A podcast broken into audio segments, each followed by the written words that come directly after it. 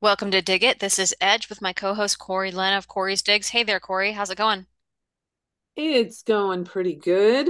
I've been uh everyone's gonna have to bear with me today because I'm gonna be a rambling mess. I have so much in my brain right now. I'm working on this massive new report. I had to break out the whiteboard edge. I haven't broken out the whiteboard in a while. You know and, it's gonna uh, be good when the whiteboard comes out. Yeah, so I was up I was uh I worked for like 18 straight hours and went to bed about 6:30 this morning, slept for 5 hours and here I am. So I have all this stuff I need to purge out of my brain and and I almost feel like we need to do um like a separate thing that's a, se- a secondary podcast so I can purge out all the other stuff that I don't have time to write up because there's just so much, you know, everything's happening so fast and I want to get this information out. So I have to figure out a, a better way to do this. Yeah, maybe doing videos is better than um you know writing it out because it does seem to be very time consuming for you know the big long reports. I know. I just don't want to have to get into the graphics and spend 10 hours making a video when I could get ever get get the information out in 10 minutes, you know. Yep. Just throw all the links below and say, "Here, you can research it yourself. Yep. Here's all the links. Mm-hmm. I might have to do that because there's just too much info to share and I don't want to just sit on it. Right. Yep, exactly. And today we got a lot of info to, to share. We're going to talk about COVID restrictions coming back. I know everybody's heard of that. Uh, Twitter X leading to a digital enslavement. We've got a lot to talk about with that. We're going to touch on the Maui fires and the electric company and how that should be a wake up call for all cities in the US. And we'll finish out with a couple of other things like this BRICS alliance, which is really shaking up the power balance, and maybe a couple uh, of other finishing topic topics if we have time. Yeah. So okay. So let's start with uh which one are we starting with? Oh, okay. Up front, we you've got a couple articles out you want to point people to yeah so fearless i've just i published on the 18th highly highly recommend um, going in taking a look at this bookmark it share it with everyone because this is my badass list of lists of all resources so i'm just going to read the first paragraph so you get the gist um, it's a very short article and then i'll point out some of the lists that i'm referring to so perspective that's really what everything boils down to. One can choose to see only gloom and doom, they can choose to see in a hopeful and positive light, or they may land somewhere in the middle. That's me, right smack in the middle. I've seen too much, know too much, and intuit too much to simply settle into hope or sink into the dark abyss. But one thing I've come to realize is that by moving through this process, I've reached a point of becoming fearless to whatever outcomes arise. Perspective is vital as the mind will inform the body how to feel, the emotions how to react, and either provide or steal the stability and strength of one's spirit. So be fearless. So I get into that a little bit. It's really sh- really short for me, right? and then my list, my list of lists. So what I did is I took all resources that I've ever provided, solution based resources, because I think you know a lot of people have um, you know a few skills. Uh, other people are a jack of all trades, but it's important. You know, we need other people. We need community. We need other trusted resources as we move forward. Um, to make sure that we're using, you know, safe, non-toxic, better resources. We have access to good meat, um, good products, good services, good doctors. I mean, I cover the gamut in this. So, um, access to medications they like to hide from us, it's all in here. And one of the, the first things I point out is the solution series. You don't, if you want to subscribe, great. We're done. We completed the 24 episode series. So if you want to see the full videos on that, we had the most incredible guests that give a wealth of solutions. Um, but you don't have to be subscribed. You can go into the articles and there's a little preview video. And if you scroll to the bottom of each article covering the guest, there's links. So those links are are um, incredibly, incredibly helpful. Uh, and then I've got the Finding Sources of Fresh Food, which is like over a dozen links. Pete Kennedy put that together. It's a fantastic list. Uh, the Shopping Club Freedom, which I've put together. It's a place I've been shopping at for over two years. It's freaking phenomenal.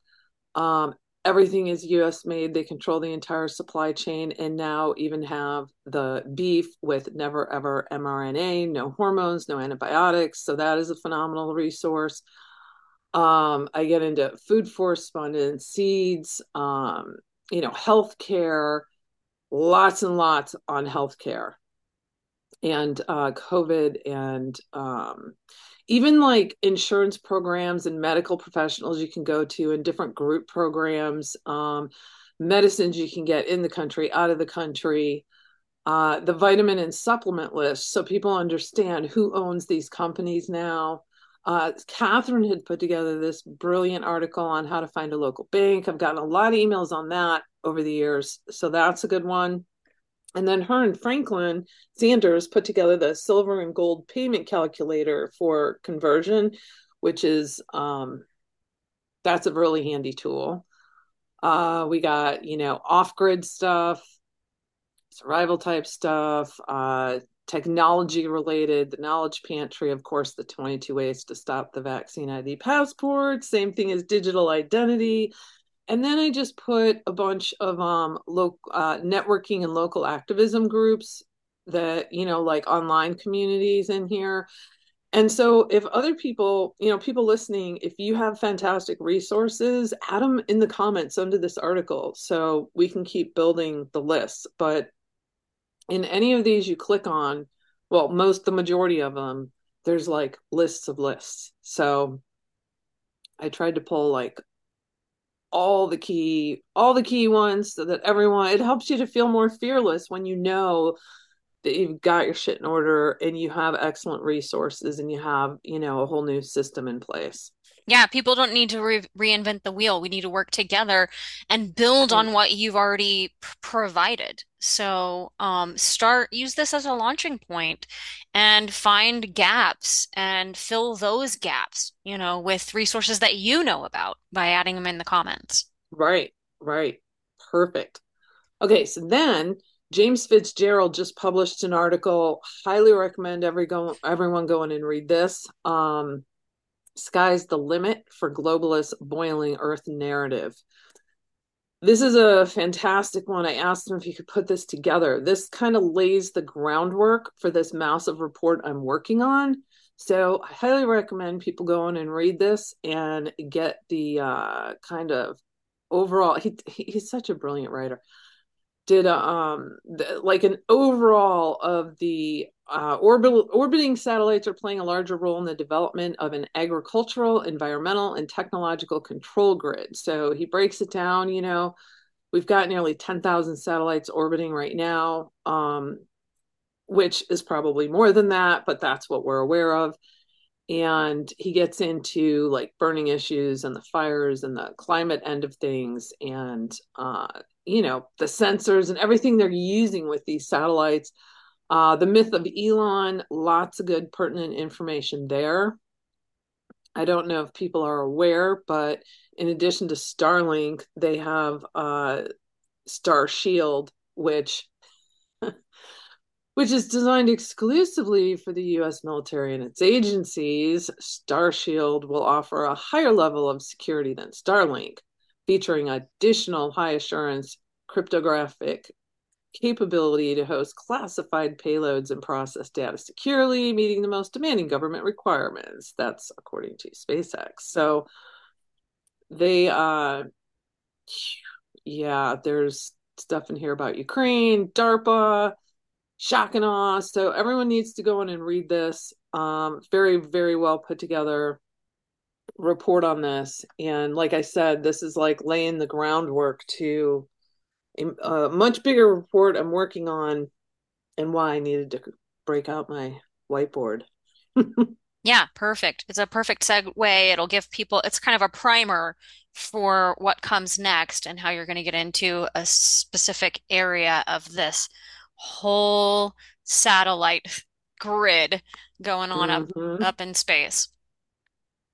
And that is kind of a good, yeah, that is kind of a good segue because um, in a bit we're going to talk about uh, Twitter and X and Elon in a few minutes. But up front, we're going to talk about these COVID restrictions coming back.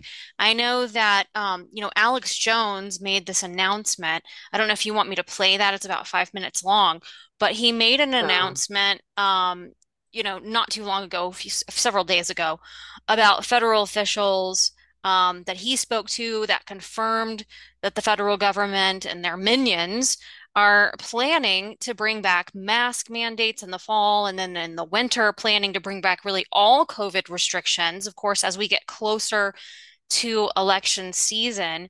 And his predictions so far have checked out because we've seen numerous news reports to raise the fear level about a new variant. And we've seen several institutions starting to implement those mask mandates and vaccine mandates again.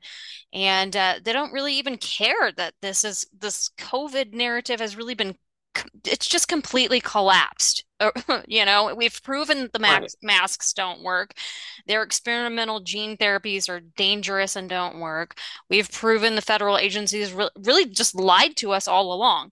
And I don't think uh, really I'd say most of the public isn't buying it anymore. And they know this is really just about controlling the people during another election season coup.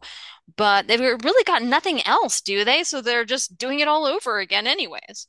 Yeah, you know, it's interesting. Uh, Peter McCullough put out a short article on Substack. I think it was yesterday, and he had a chart in there from the uh, Kaiser Foundation, which, of course, their whole report was about misinformation. And so they did this survey and took this poll to see uh, how many people believe that um, the COVID jabs are, um, you know, bad for us or are causing harm or are killing people. They had this whole thing. And it was, you know, have you heard about it and read about it was one column, which almost all of them fell in the like 60s percentile. And then the second column was um, like, do you think this is likely or do you think this is true? And in in the case of the jabs, I wish I would have sent you that link. Um, it was like 34%. So I mean, that's a third. Now I don't know how big the survey was. I'd have to go into the Kaiser Foundation and see like how many people they actually polled. It was it was done over the course of I between like May and June. Uh, so it wasn't like this one day poll thing. Uh, but I find that very interesting. I mean, that's a third of people. We would like to it to be, of course, more, but that's still a lot, a huge chunk of the population, right? Yeah, I gotta think it's way more than that. Way more. I mean, because I just the the the reaction when this news first came out, and then the subsequent, you know, uh, media blast about, you know, oh, this new variant, and then all of a sudden, you know, all of these schools and whatnot are implementing mask mandates, and really this this so this this report was really prescient. It, it was dead on. And the Mm-hmm. reaction, uh, the anger from the public about how they're not going to comply because they know this is all BS. It seems to me like the population is really more than 30% um, of the population Well, has got to be aware of, of this being a total psyop. I I agree with you on here's what I think. So I don't know that most people are able to interpret it as a psyop. I think most people aren't. But I do think we have a huge chunk of people that are now uh, very concerned about the jab and are not comfortable taking that or giving it to their children.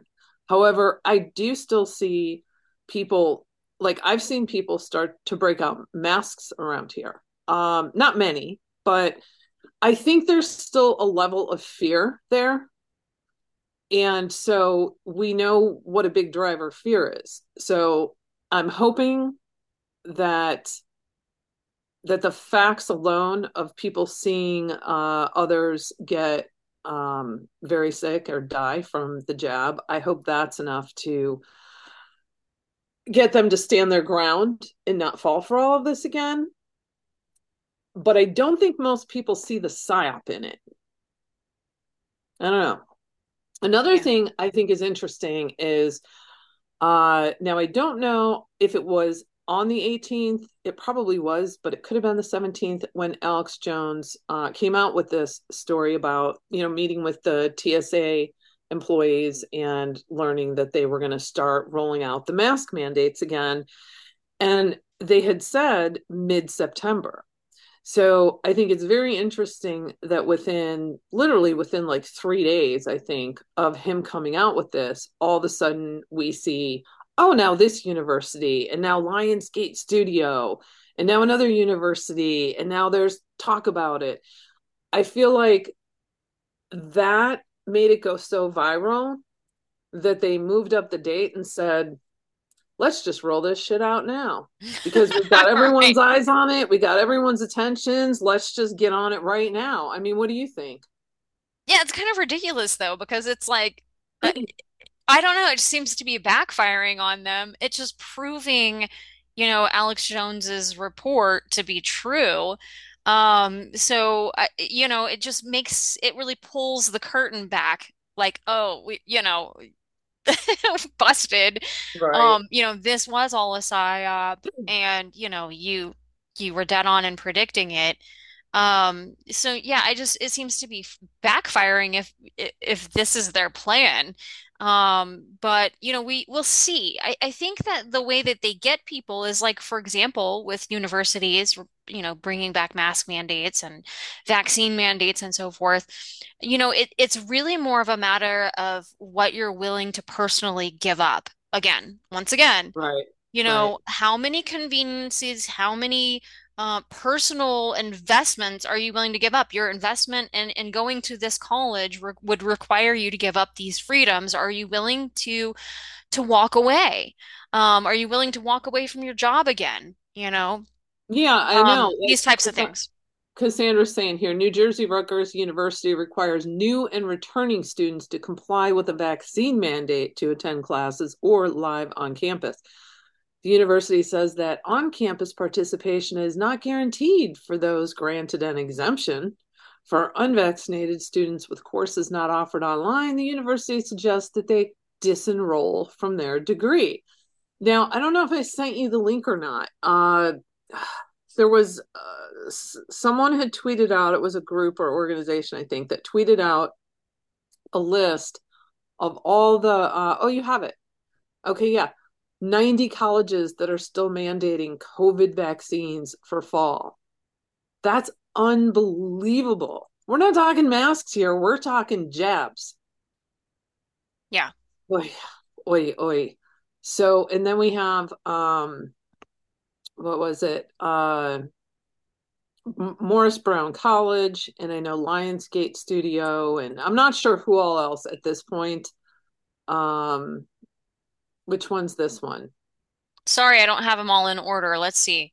I don't even have that Um, one. I know I shot you. I was oh, here's back. Here's was the Morris so Brown stuff. College one. Okay. Yeah, yeah. So there's that one, and then what was the one Robbie posted? I can't remember them all. I was just like, oh, here's another, and here's another. Um, let's see. LTC, Jody Wright has issued a mandate that, oh yeah, this isn't good, that troops wear masks across the battalion at Fort Stewart in Georgia. Uh, you can only take your mask off when you are alone in your office. Soldiers are not happy with this. These tyrannical mandates need to stop. Yes, they do. So the question is are people so conditioned that, that they're going to go, oh, here we go again. Let's just put it back on. We're already used to this. Let's not make a big uproar of it. Or are they going to go, oh, hell no, we're not doing this again and stand their ground? I think there's going to be a divide, but I think that the first time around, the majority went along just to get along. Right. And uh, I, I think there's going to be a breakaway group that's much larger this time, um, that resists this I agree. I Yeah. agree. And, and we may reach um, what, a critical mass at a much faster pace because, you know, this whole COVID psyop took years to get over for people to be on the on the other side of it and say, "Yep, that was, you know, we were lied to. everything they said was wrong. I shouldn't have, you know, worn the mask. I shouldn't have taken the jab. There's a lot of regret, right? Right. And so this Mm-hmm. time around, they're going to do it different again. Um, so I think that there is going to be a, we're going to reach critical mass in um, the resistance, you know, the non-compliance much faster this time if they Yeah. go through with, with this bullshit again, which I'm not completely convinced that they, I mean, it, it may completely fail before it really gets ramped up, you know? Man, I sure hope so. But again, they don't have anything else. That's why they're going back to I know. this. I know. And and the distractions, I mean, I'll wait till we get to the end, but the di- the just sheer level of distraction going on right now while BRICS is happening is unreal. Yeah. Anyway, Yeah, I mean, you had a bunch of more links here. I, I I wanted I? to make sure I go through them all. This one's talking about how, you know, again, we've proven how masks do not work at all. Um, Right. silly that they're bringing them back. Um, I think we hit on most of these here. Um, hospitals apparently are bringing masks back as COVID cases tick up. So I think we hit all of those those um, links that you wanted me to go over. Okay, Um, cool. but but meanwhile, you can tell that they're ramping up in other ways as well. Um, just this week, um, another 1.4 billion um, dropped by the HHS um, Mm, to invest in the rapid development of more COVID gene therapies, right? And so uh, they're calling this project Next Gen, meaning the next generation of dan dangerous gene therapies they plan to unleash on the world. And this is part of a $5 billion initiative um, led by BARDA and Fauci's NIAID, not nefarious at all, of mhm. course. Um, the goal of this project is to really fast track and rapidly develop new gene therapies, new technologies so they can use the entire population in another unethical human experiment program again. You you know what? That just made me think of I should have. Uh, well, you can keep talking while I find it, and then I'll come back to it. But there is one that the FDA just approved. Do you know what I'm talking about? Um, No, I don't know. it. I just shared it the other day. Um, alerting people. Um, here it is. Okay.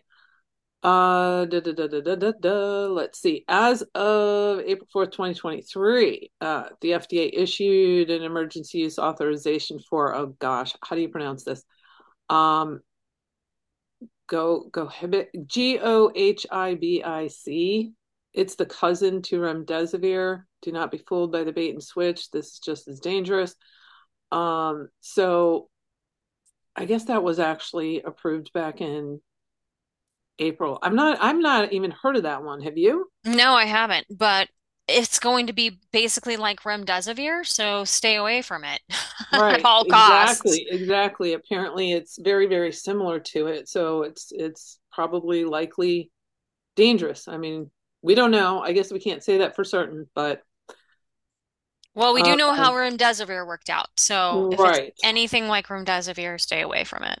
Right. Um, and then meanwhile, Biden's new pandemic czar has just been installed in the new Office of Pandemic Preparedness and Response Policy. So, um, the new guy, the pandemic czar, will be Major General Paul Friedrichs, and he was actually, you know, appointed to this office and took over October, I'm sorry, August 7th. So not too long ago as they ramp up on this new, uh, you know, COVID 2.0 fear porn. Uh, now we have a pandemic czar to oversee the entire PSYOP. Um, I have a feeling that we're going to be seeing a lot of General, Major General Paul Friedrichs in the near future Mhm. as they ramp up And, on the and a couple COVID of fear. things, a couple of things to point out on this. So Congress is actually the ones that said uh, we need to create this separate office here. And so then he was brought in to head this up. And uh, what was my other point on this, Edge? I don't know. I had know. another point here. What do Uh, think oh, about I that? find it interesting that they don't even have a website up yet. I find that very interesting because I was looking to see what they're saying about the masks right now, and I'm like, huh, interesting there. And it's funny because Edge and I both pulled this up. I sent this to you. Uh, I don't even know, probably like 6 a.m. this morning, and I said, hey, I just found this video from uh, what was it on the just on the 14th. He was speaking and I haven't seen anything about this guy yet. And so it's like 21 minutes, but I I pointed out two clips that I want to show that I cherry picked, of course. And uh ironically, you had been searching for something and you came across this too yesterday, so you had Yeah, watched I it. watched the same video because I That's wanted to see funny. who this new pandemic czar was going to be, what he was going to be like. Will he be the new Fauci? Time will tell, but this uh, video, I think, does give us the best idea, a flavor of what the new pandemic czar is going to be like and what his objectives are. So we're going to play a couple of clips here. Yeah, and so I cherry picked these uh, for obvious reasons, but I can tell you, uh, you know, we can put this link if you put it underneath the video edge tomorrow, but uh, people are welcome to listen to the full 21 minutes. The reason I cherry picked these, because in my opinion, the rest of it was all uh, fluff and hogwash and all about how, um, you know, he, he, he presents as this very uh, sympathetic, kind, wanting to help the hmm people, and so humble that he was chosen to do this.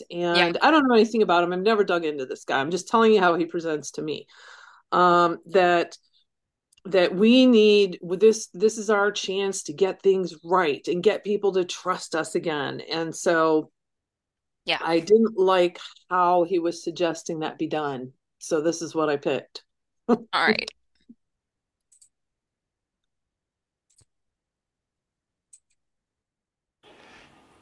One of the aspects of this pandemic that I hope you will tackle is understanding data.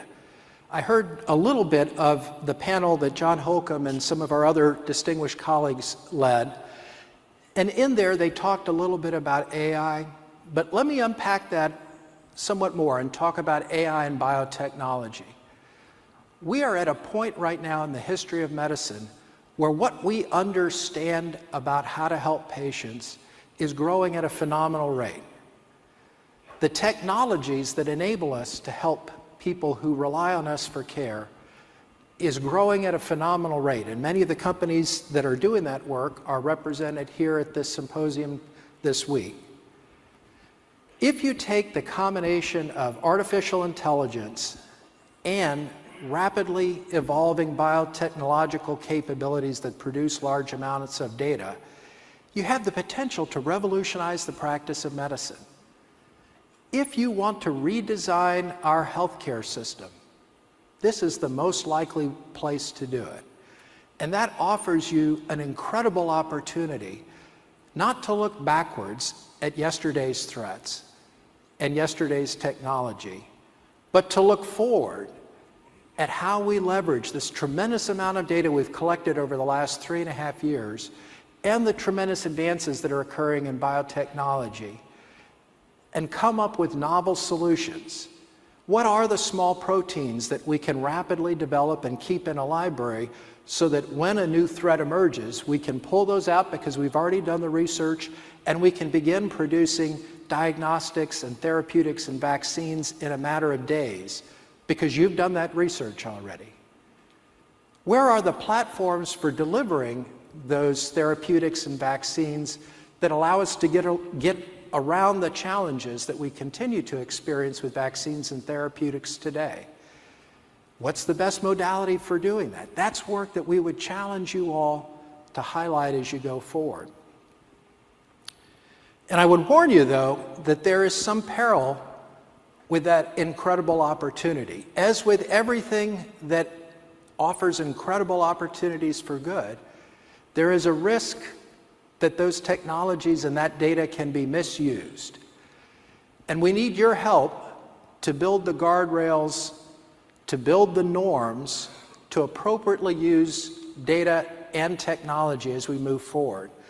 I spoke with Dr. Woodson earlier today. I think this is a tremendous opportunity for our medical, military medical community to stand up and look at the ethics. What are the guardrails that we should all agree to, not just in the research space, but in the practical application of AI and biotechnology? As you all think about the tremendous good that can happen, recognize that there are those who will leverage any opportunity, any technology to further their nefarious goals. And we have to establish those guardrails and then establish the surveillance tools to help us recognize when this technology is being misused. That's another challenge. Okay, and then we have one more clip. It's just uh, less than a minute to play later on in his speech.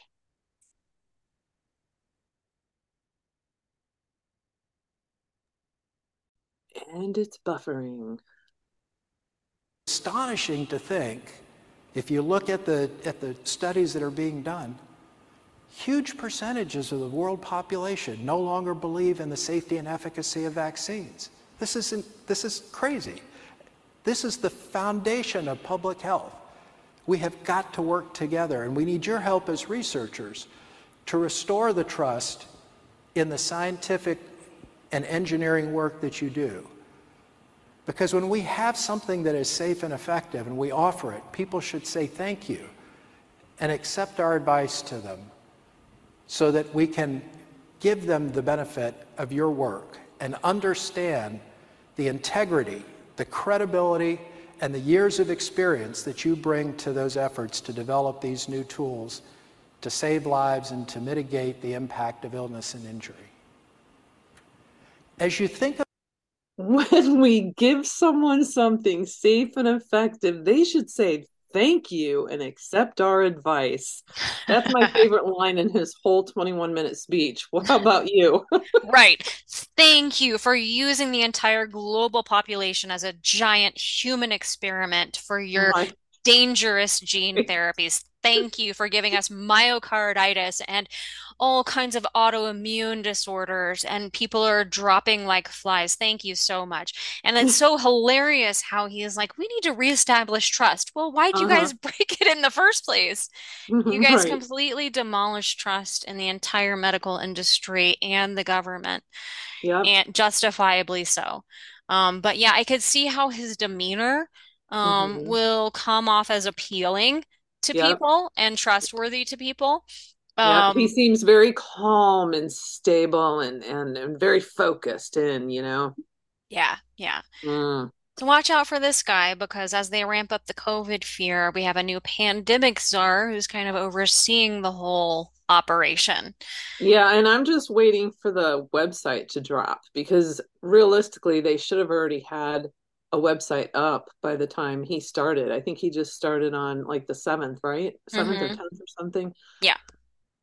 So that should be interesting moving forward. Yeah, so we got still a lot more to talk about. Let's move on to the next topic, which is all this stuff that's going on with X or Twitter or whatever you want to call it but it's going dystopian pretty quickly. Um, is the new X leading to a digital enslavement system? Um, this new identity verification system for blue checks is very concerning. Concerning. What are your thoughts? Oh gosh, I have pages and pages of thoughts that I'm trying to condense down into little bullet points.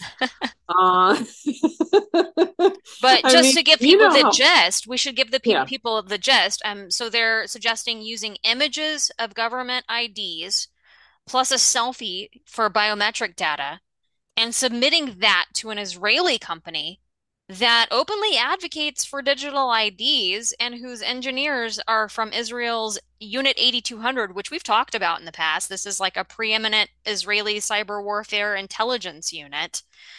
And um, so, yeah, it's nothing to be just like, mm, uh, whatever and, about. And this is and this is for the blue check subscribers who have already paid to get the blue check and given their uh, financial digits. Uh, tying into the system. So that's just one aspect. There are so many things going on. I have been warning about him for years. And and if I'm wrong, I'll freaking own it. But I don't think I'm wrong. So in addition to that, uh we've got i mean do you i sent you the clip on him right in case people haven't already seen this people need to understand first off in 2022 twitter i can't even call it x because that's just there's a whole thing. I could write up a whole report just on x.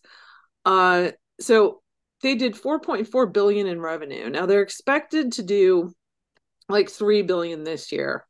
Um i think they'll end up probably doing more. But to put this in perspective, so WeChat has over um, 1.2 billion monthly active users, and that's kind of his competition as far as him wanting to become like another WeChat. But in addition to that, he wants this to be this one stop shop where it controls half of the world's finances right? Right. So he's he's going to bring in you know and this is what's going to lead us to something i'm going to talk about next which is their whole ad revenue program.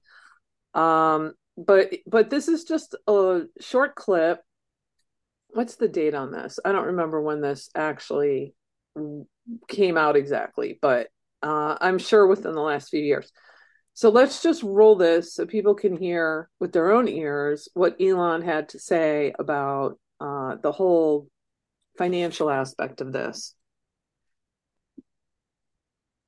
Essentially, if, if, if done right, the X would be would, would serve people's financial needs to such a degree that over time it would become I don't know maybe half of the global financial system. Wow. Or some big number. Okay. Um, I'm not sure what the number is, but pretty big. Um, so it, it, would be by far the biggest sort of financial institution. But, but like I said, not, not, not really in the way that people are used to thinking about uh, banks. Mm-hmm. Just, um, just the most efficient database for the thing that is money. Um, I said, like least amount of fraud. Uh, everything's real time. Um, and if it involves money in any way, it can be dealt with seamlessly on one one lo- location. Um, and then in addition, we've got the sort of social media element, which is also information. It's uh, people sharing information of various kinds, whether it's text, video, pictures, um, voice, uh, and um, and and so uh, yeah, so both money and and what we call social media are really information exchange, um, and I think there's potential there to make a product that is really quite compelling, that combines all these things, simplifies people's lives. Um, is, is more, you know, cost efficient for the average person. Mm-hmm. So, you know, you know, have a minimum number of fees and whatnot. So, um, so I think there's there's just a lot of a lot of potential to create some like the kind of the ultimate uh, app or system, website, whatever. Essentially. Okay, so that's just from the you know half the global financial system um that would be his his dream there and so now let's go into the whole the whole ad program revenue and the block so in the last week he came out and said they're going to be removing the block option which of course created this massive uproar and to the point where james woods was pointing out that this is not good because people get harassed they get stalked you know and um, bad stuff goes on, we should be able to block. And so he says, uh, can you go back to that one, Edge, that you were just on? Okay. So he says, Musk, whom I once championed, is only doing this to protect his advertisers anyway. Smart man. Uh, users of X are, I'm saying James Wood is a smart man. users of X are mere pawns to turn this site into an electronic shopping mall. The man I thought was a defender of free speech is just another greedy capitalist, disappointing but not surprising. Okay, so then he uh basically Elon comes back at him and says, "Well then, you know, delete your account." And so he ended up blocking James Woods. He also ended up blocking Cat Turd and just this whole uproar started. So it's funny because I was already gathering notes and digging into a few things when this whole shit show started. And I was observing all of the people that, you know, are fighting against this enslavement system, but are now making money off of this enslavement system. And I'll tell you how in a minute.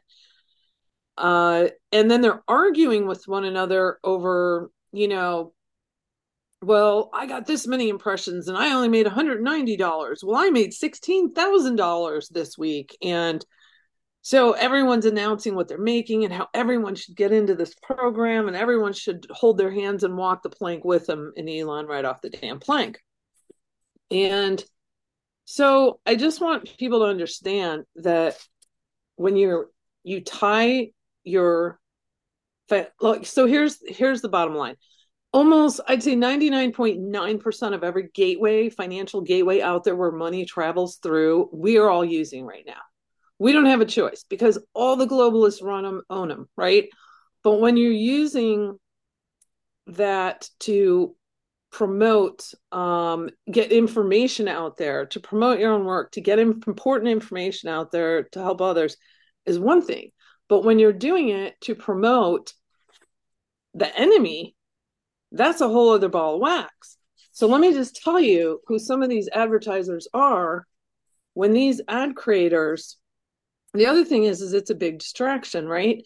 So they start to see, oh, I'm making money here. Well, I know that if I tweet more about the NFL game or this movie that came out or some trans thing or whatever it may be, right? A pride event, that that ads are going to pop up down in their um, comment threads and they're going to make money off of that and so they start to tweak how they tweet because they want to make more money. And now it's this massive distraction.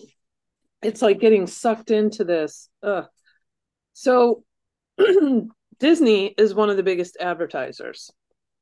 Apple amazon warner brothers discovery RuPaul's Drag Race show on Paramount's MTV, IBM, Hewlett Packard, Comcast, uh, NFL, NBA, NHL, MLB, NASCAR, PGA Tour, CBS Sports, Turner Sports, ESPN, Fox, Univision, World Economic Forum at Davos, CES, and Pride Week, Wall Street Journal, NBCU, Reuters, Axios, Bloomberg, Forbes, USA Today. So, whereas Twitters will amplify the publishers and then they monetize on that. So they could tweet like a viral, you know, um, get a video going viral about an award show or football game or something. And then they make money on that. Whereas the TV companies, so think about this TV companies sell Twitter ads as an extension of TV ad buys, which brings new customers to Twitter. So it's this whole circle of building this enslavement system. And I say it's an enslavement system because this is all moving into a digital ID. And yeah. he's building up the financial network to make this happen because he knows how many people he's gotten to trust him yeah, you got to first get people in with a carrot. So the getting, you know, getting monetized on Twitter is the carrot, and a lot of people are biting. Um, they're they're not using the stick so much yet, but when you couple the Twitter CEO's uh, comments about how they're suppressing lawful but awful language, right. meaning they're coming straight out and saying that if you say something we don't like and we're woke because we know this CEO is woke, she's said many things in the past. We know she has a history.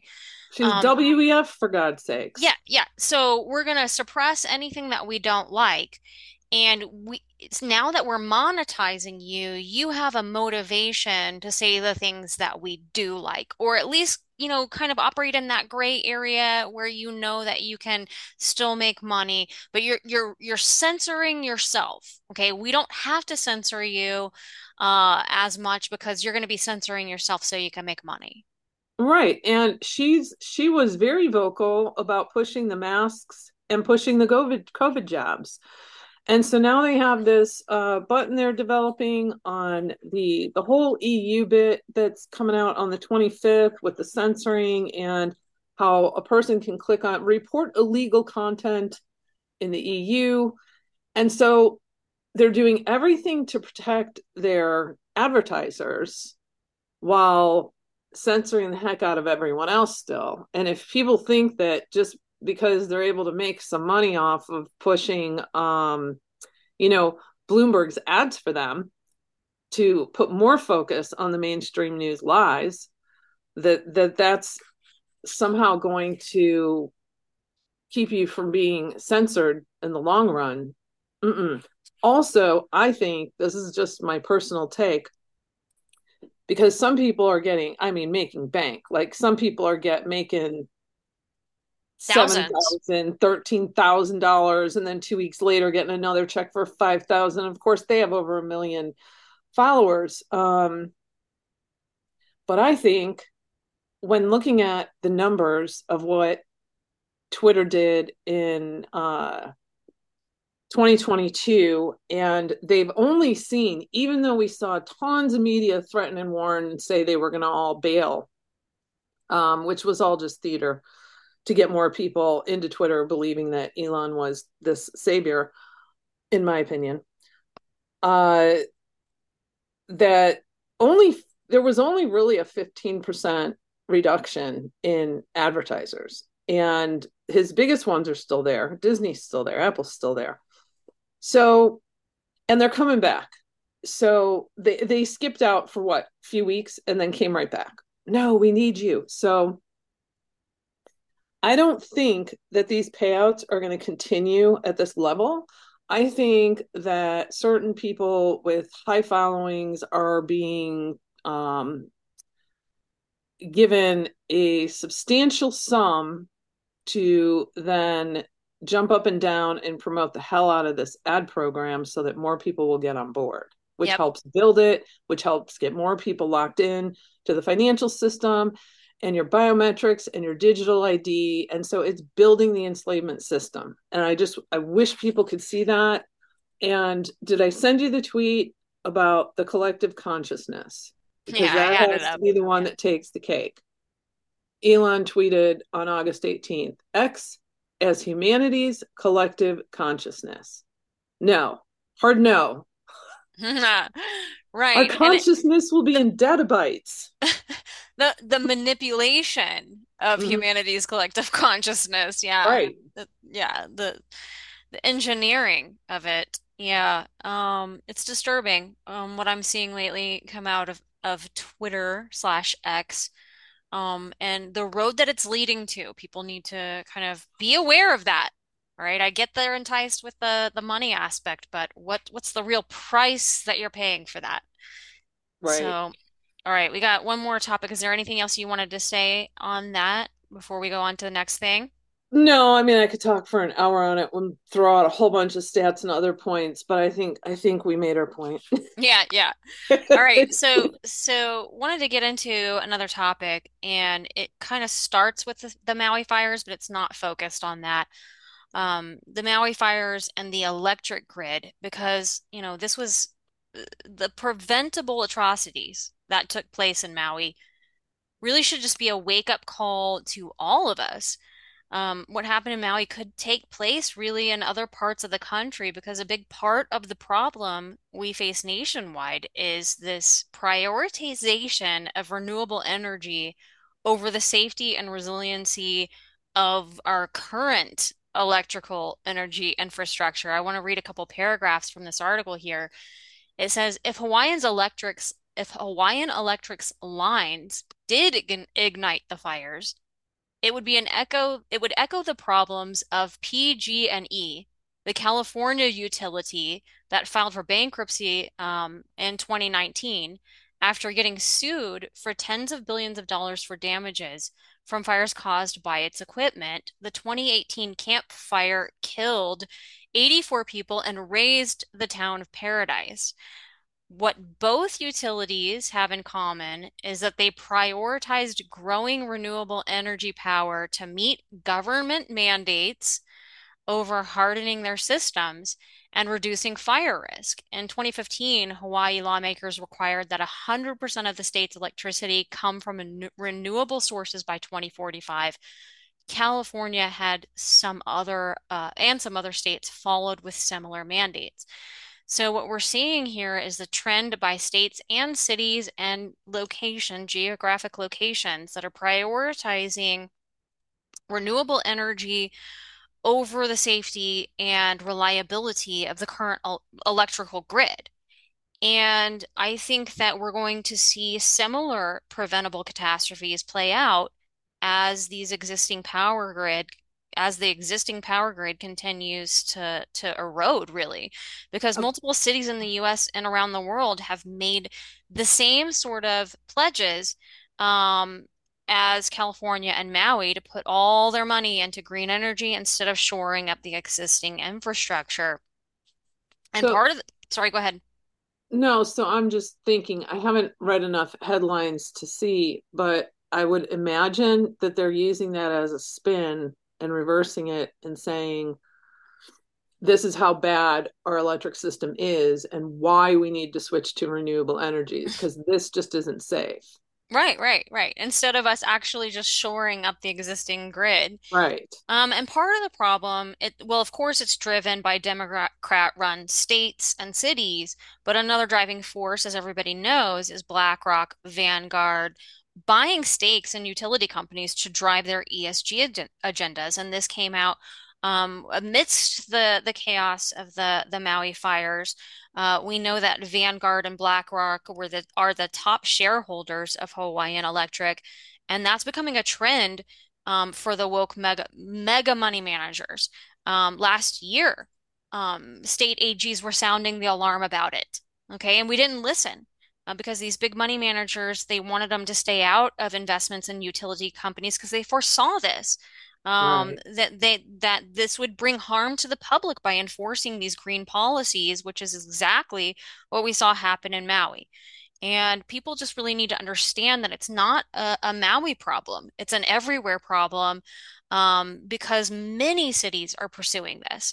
Um, this dangerous, you know, these dangerous policies and the public just needs to get involved locally at the local level and stop them before we see more catastrophic events. There are actually 14 cities in the US that are aggressively pursuing uh, uh, you know, green energy agenda, dangerous climate policies in the US. Um, Austin, Boston, Chicago, Houston, Los Angeles, Miami, New Orleans, New York City, Philadelphia, Phoenix, Portland, San Francisco, Seattle, um, Washington, D.C.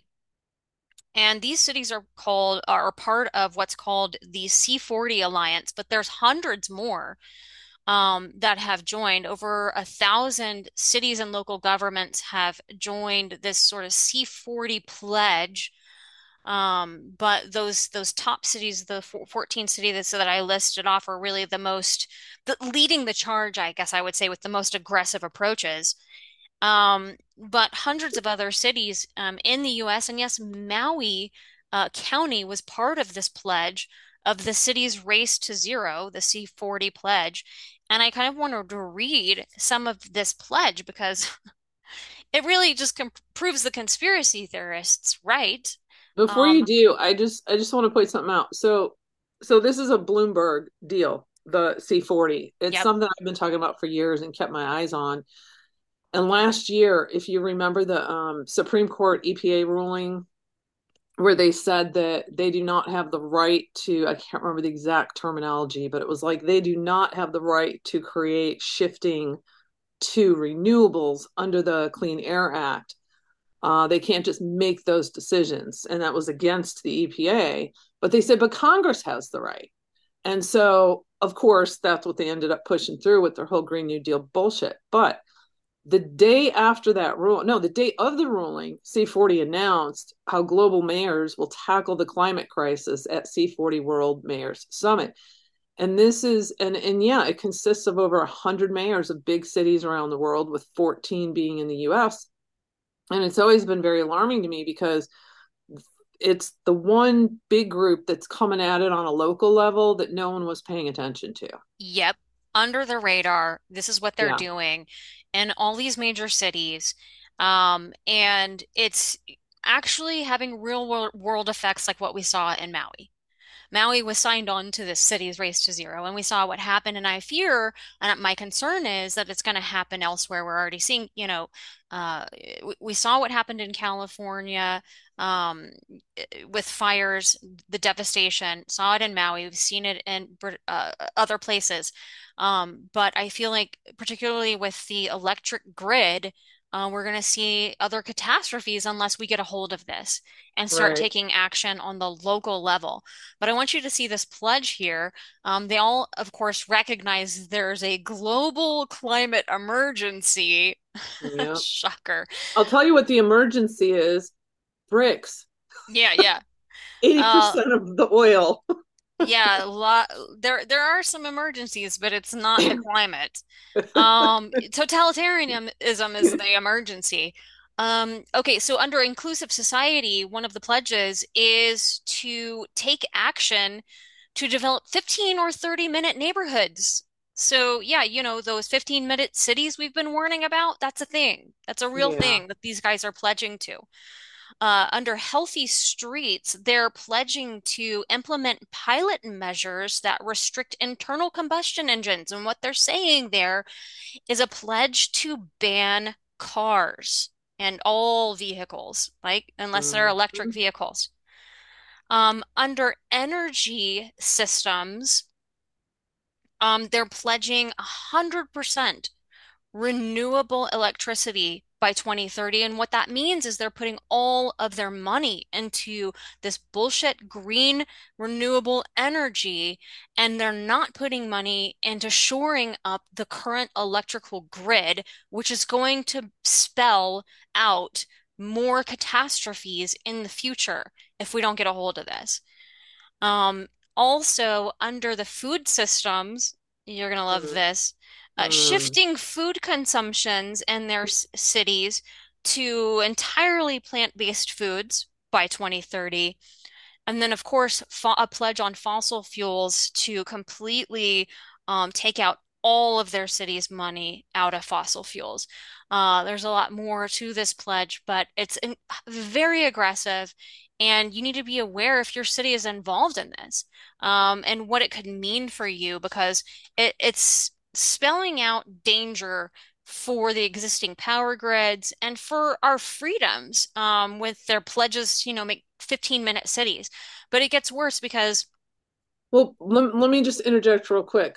This is another thing I've been saying for years. If you are in a city, okay, this doesn't have to be major cities. If you have a minimum of 100,000 people in your city or town, they are already in the works. I can assure you, because I have done random searches across this country. You just need to keyword search it. Uh, sustainable development, master plan, smart you know, smart city, uh, development zoning, uh, it's all there. You'll see it. These consulting agencies have been coming in under the radar and converting over all the um, zoning plans in cities all across this country. So it's already in the works. Yeah, this has been going on for years. I mean, this is put out, this was really kind of started in 2019. It's been going on for years, and we're starting to now see the effects of it, right? Um, so their aggressive approach at the C40 cities is by 2030 to eliminate the consumption of meat and dairy completely in their cities to zero kilograms of Insane. It's so Zero funny. You you sent me that link within an hour of uh, John emailing me the same link. That's I funny. said, "Oh, already has it covered." So I guess we're going to talk about this tomorrow. Yep. They also plan to reduce the number of clothing articles that people can buy per year to no more than three articles of clothing per year. Yeah, that's hysterical. Ridiculous. Yeah, I mean, I know we're gonna we're in for major, major hyperinflation, serious stuff. I mean, we are. It's it's it's all common. Um, but these these are not, you know, they're little control mechanisms and what we can and can't do, and it's uh, yeah. They're committed to eliminating private vehicles altogether in their cities and zero. zero ve zero private vehicles by 2030. So not only do any vehicles driving around have to be electric, but none of them are allowed to be owned privately. Is exactly. saying? Yeah, zero private vehicles by 2030. That's their ambitious target in these Goodness. C40 cities, as well as uh, restricting flights to only one short flight per three years per person. I'm sorry, this is just comical. People need to laugh at this shit Yeah, and it's then not allow this to go forward and not put it in their imaginations or visualize it as though any of this is going to happen. It's complete ludicrous tyranny. Not going to happen. We're not going to allow this to happen. right. And first start first by getting this information out because people think, oh, that's just a conspiracy theory. No, these are their words, hmm right? That's It's their insanity. conspiracy. Yeah, this is why we keep saying how important it is for people to get aware of what's happening in their local areas and get involved locally because they have a greater chance of making a difference on the local level. And I don't want to see any more preventable catastrophes like Maui. We've got to get more eyes on this, more people involved in city politics and say, what is my city doing? Are they part of this crap? Because if they're putting all of their money into renewables, they're not shoring up the electric grid. Is there going to be another catastrophe? There could be. Um, and, you know, especially also if they're planning on, you know, using their city, their 15 minute city, to impose tyranny on the people, like restricting what food you can eat and your vehicle ownership. Insane. Yeah. And I'm probably going to go against the general consensus here of everyone else, but I don't know why, but I just don't feel like uh the the tragic, awful um fires in Maui were about building up a smart city. I, I feel like there's some ulterior motive, something else going on there. We'll see as it plays out. And I think there might be several agendas happening simultaneously in Have you have you seen, I, I mean, I keep looking, but have you seen any, and I know they're all going through massive devastation over there. Um, so probably the last thing they want to do is is, you know, get on social media and share that with the world, especially with the uh tight-lipped, you know, media control and everything going on. But have you seen any like parents come out and talk about this or the the level of um act any actual numbers on missing children because they just, you know, they're keeping this so tight. It's quite. Hundreds, li- hundreds. I've heard 500 up to a thousand, but Right, but have you this is seen any all local like right, exactly. parents come No, out? No, I haven't seen anybody post on social media, and maybe others have. If you have, I mean, I've seen a couple of drop it. people on the ground there that have been taking video and showing the devastation and trying to talk about what's going on. And I've seen the lines on where they have to wait in line all freaking day in the hopes to get a gas can full of uh, gas. Uh, but I haven't seen um, any parents come out or, you know, Right. it's just it's just awful. It's horrific. And the people have every right to be enraged with their government right now over the handling of this. I Oh mean, yeah. ev at every level, it was appeared to be completely malevolent, you know, blocking Yeah. off the exit routes. Yeah. Um, I, I read an article um, yesterday uh, about how the exit routes to, to escape the fire were blockaded and the only people to have survived were the ones who disobeyed the government, who didn't Yeah. listen to the government's authority. Imagine that. The Yeah. government is not our friends, guys. We got to start taking care of ourselves. Because the government's just theater. They're not the ones running the show. No.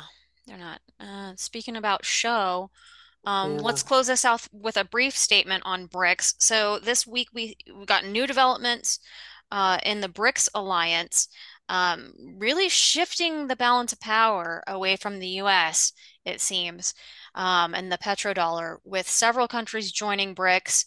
I know um, Saudi Arabia, Saudi Arabia being one of them. So we've got Argentina, Saudi Arabia, Egypt, UAE and Iran um, are being accepted into BRICS.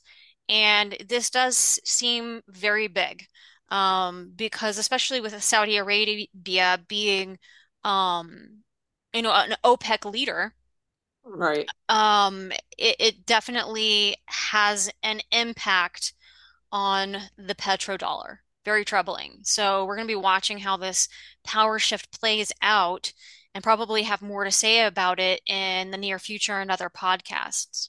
Yep. Definitely. And just one final note, because I just have to say, after what is it like six years or eight years of being dormant, the, the Clinton um, Global Initiative is back at it, and they have a big conference with all kinds of uh, Hollywood actors and um, globalists, you know, your typical figures showing up there. But my favorite is there are several sponsors, but they're also sponsored by Pfizer. Yeah. So Yeah, I found that interesting too, um, because, you know, we know that the Clinton Global Initiative and the Clinton Foundation are giant money laundering schemes.